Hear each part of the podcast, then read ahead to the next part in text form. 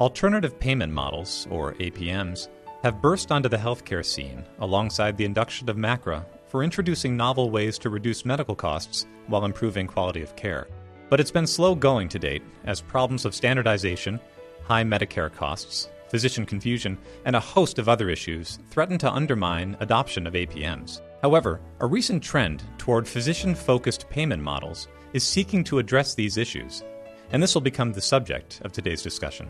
This is Inside Medicare's new payment system on ReachMD, and I'm Dr. Matt Birnholz. Joining me is Harold D. Miller, President and CEO of the Center for Healthcare Quality and Payment Reform. We'll be discussing what physicians need to know about physician focused payment models to more successfully navigate healthcare reform in practice. Mr. Miller, welcome to the program.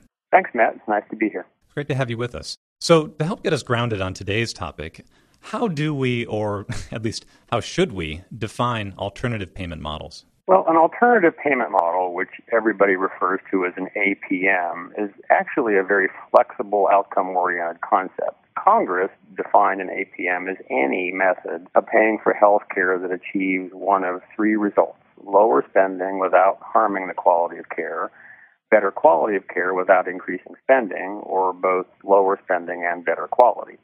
The challenge for anyone who wants to develop an APM is to achieve those results. Just because a payment model is different, that doesn't mean it's better. A payment model that reduces spending in ways that harm the quality of care, such as by preventing physicians from delivering services that patients need, isn't better, and it wouldn't count as an APM. And the reverse is also true. A payment model could improve the quality of care in very desirable ways, but if it causes spending to increase, then it isn't eligible to be an APM. One of the problems we're facing today is that Medicare and other payers have implemented a number of payment models that are different and they're being labeled as APMs. However, they're not actually meeting the criteria for an APM because they're not reducing spending or they can't show that quality is being maintained or improved. And under federal law, CMS can't continue using a payment model in Medicare if it doesn't meet the criteria that Congress established. So that's why there's a lot of interest in getting better APMs. And that provides a, a great segue then into introducing this concept of physician focused APMs.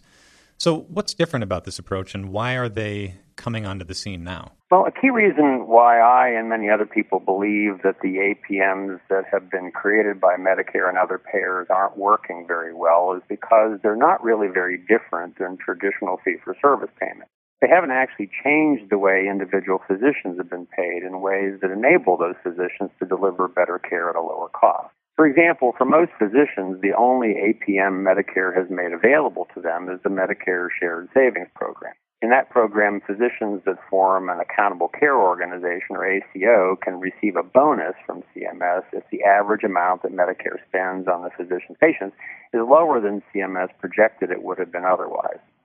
However, nothing actually changes about the way the physicians are paid. Every physician still receives the exact same fees for the exact same services as they do today, and they don't get paid for services for which there is no fee. The results to date have been disappointing to the Medicare program and to the participating physicians. Medicare spending in the ACOs has actually been higher than what CMS projects it would have been otherwise. Many of the physicians who are involved in the ACOs have invested a lot of money in them, but they've gotten no return on those investments because of serious problems with the way the program is structured. And as a result, a number of physician groups have actually left the program. A growing number of physician practices and medical specialty societies are developing much better models than this. Long before MACRA was passed, the AMA began educating physicians about APMs and physicians from a wide range of specialties became excited about the opportunities to improve care for their patients under a well designed APM. The AMA held seminars all over the country, and just in the past year, it held two workshops where dozens of physicians who were working on APMs came together to share their ideas. And thanks to all this work that's occurred over several years, innovative physician focused APMs have been developed in primary care and oncology, cardiology, gastroenterology, allergy and immunology, rheumatology, neurology, emergency medicine, and many other specialties. The challenge now is to get CMS and other payers to implement these APMs so that physicians can use them to deliver better care at lower costs for the kinds of patients that they treat. And it's encouraging news in terms of what's been put out there speculatively and what some of the returns have been uh, as far as being able to create a, a positive outlook. But given what you've just talked about for the challenges that APMs have been facing to this point, I'm sure a number of our listeners are wondering what measures or evidence out there would give you confidence that physician focused models would actually fare better? Well, it's a good question. We know it's possible for physicians to significantly improve the quality of care for patients while reducing the cost of care because there's many projects where they've already done it. There's many projects where physicians were able to deliver care differently, but it was only because they had a grant from Medicare or from a charitable foundation that enabled the doctors to pay for things that aren't paid for under fee for service. For example, there's many projects that have shown that enabling physicians to hire nurse care managers to help chronic disease patients manage their conditions, or enabling the physicians to deliver palliative care services in addition to treatment, or enabling physicians to deliver more services to patients in their own home will actually improve the quality of care for the patients while also saving money.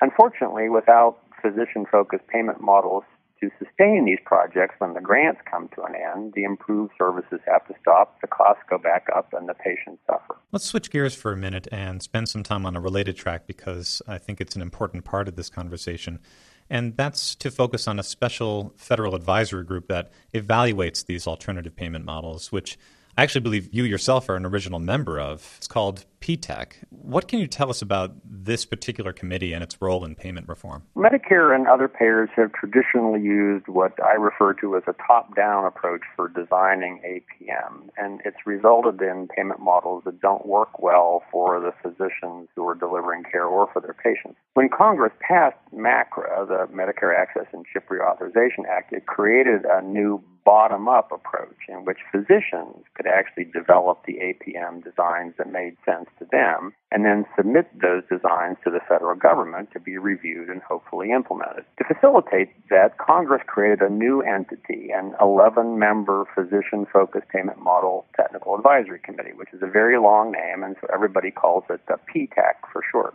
PTAC is a really unique entity. It's job is to make recommendations to the Secretary of Health and Human Services about whether to implement proposals for payment models that physicians develop. However, PTAC isn't appointed by the Secretary of HHS. The 11 members are appointed by the Independent Government Accountability Office. So the group has the ability to make independent, objective recommendations. And I was honored to be appointed by the Comptroller General as one of the original 11 members of PTAC. Congratulations to you on that, by the way. Well, thanks. And how many physician focused APM proposals has PTAC received to this point? We've really been pleased at the response. Uh, PTAC started accepting proposals in December 2016, 18 months ago.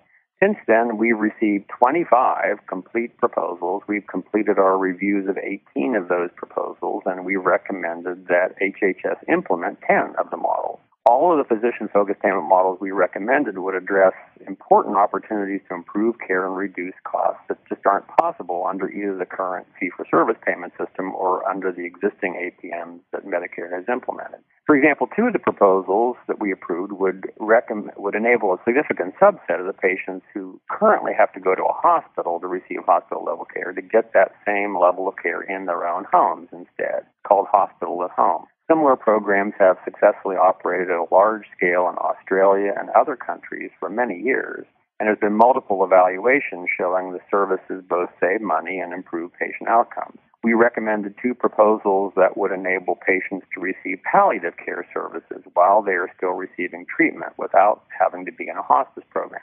Studies have shown that these kinds of services could significantly reduce spending and improve the quality of life for thousands of patients that have advanced illnesses. Another proposal that PTAC recommended would pay a bundled payment to a team of physicians who are managing a patient's health problem, regardless of where the care is delivered, either inside or outside the hospital. Although CMS has implemented a bundled payment program in Medicare, it's been limited to patients who are admitted to the hospital for treatment of their health problem. And that ignores the savings opportunities by being able to treat patients outside of a hospital, and it could even encourage overuse of inpatient care. So I suppose in that classic bench to bedside tradition of questions, my next million dollar question is whether physicians are currently participating in these models that were approved by the advisory committee. Unfortunately, no, because they haven't had the opportunity to do so. We've been really very disappointed that CMS, Medicare, at least to date, hasn't been willing to implement any of the physician focused payment models that the PTAC has recommended. Uh, that definitely sounds like a big disconnect, to put it lightly. But where, where do you think that's stemming from? Well, it's disappointing, but we're not sure exactly where the disconnect is coming from. CMS hasn't even responded to most of our recommendations, even though Congress required them in MACRA to do so and to do so publicly. My sense is that they are continuing to hope for one single payment model that will somehow guarantee Medicare a large amount of savings, and they see the models that we recommended as having too little impact. So, despite that obvious setback getting these recommended models in motion, do you think that these can still have a big impact if introduced and embraced by physicians? The impact of the APMs that Medicare has implemented so far has been so small that it wouldn't be hard to have a bigger impact. But seriously, I think the only way to have a big impact on Medicare spending is going to be through multiple payment models. And, and the reason is simple. Most Medicare spending doesn't pay for just one thing. Patients have a variety of different issues and concerns. They have cancer, they have heart disease, they have arthritis, they have strokes they have many, many different kinds of problems, and they receive care from different types of physicians for those different conditions. They receive different types of services, and the opportunities to improve care and reduce costs differ for different health conditions and different services. There's just no way that one generic alternative payment model could address that, and there's certainly no way, I believe, that any one model could be truly physician focused or patient focused. Yeah, it's a very intuitive point that I think often gets lost in this whole conversation about health reform the idea that patients are more complex than singular conditions. What about the payers other than Medicare? Are they doing something to help implement physician focused payment models? Some of them are. For example, the first payment model that the PTAC recommended was developed by a gastroenterology group in Illinois. And they knew it could work when they brought it to PTAC because Illinois Blue Cross Blue Shield had already been paying them that way for the patients that the Blue Cross plan insured although the proposal was focused on Crohn's disease patients because that's one of the chronic conditions the gastroenterologists treat. Medicare could easily implement a similar approach with many other specialties for the chronic conditions those specialists treat. And that would have the potential for significant total savings from Medicare and better outcomes for many Medicare beneficiaries. In general, though, what I've seen is that most private health plans won't make changes in the way they pay unless Medicare also makes the change because Medicare is such a big part of most physicians' practices.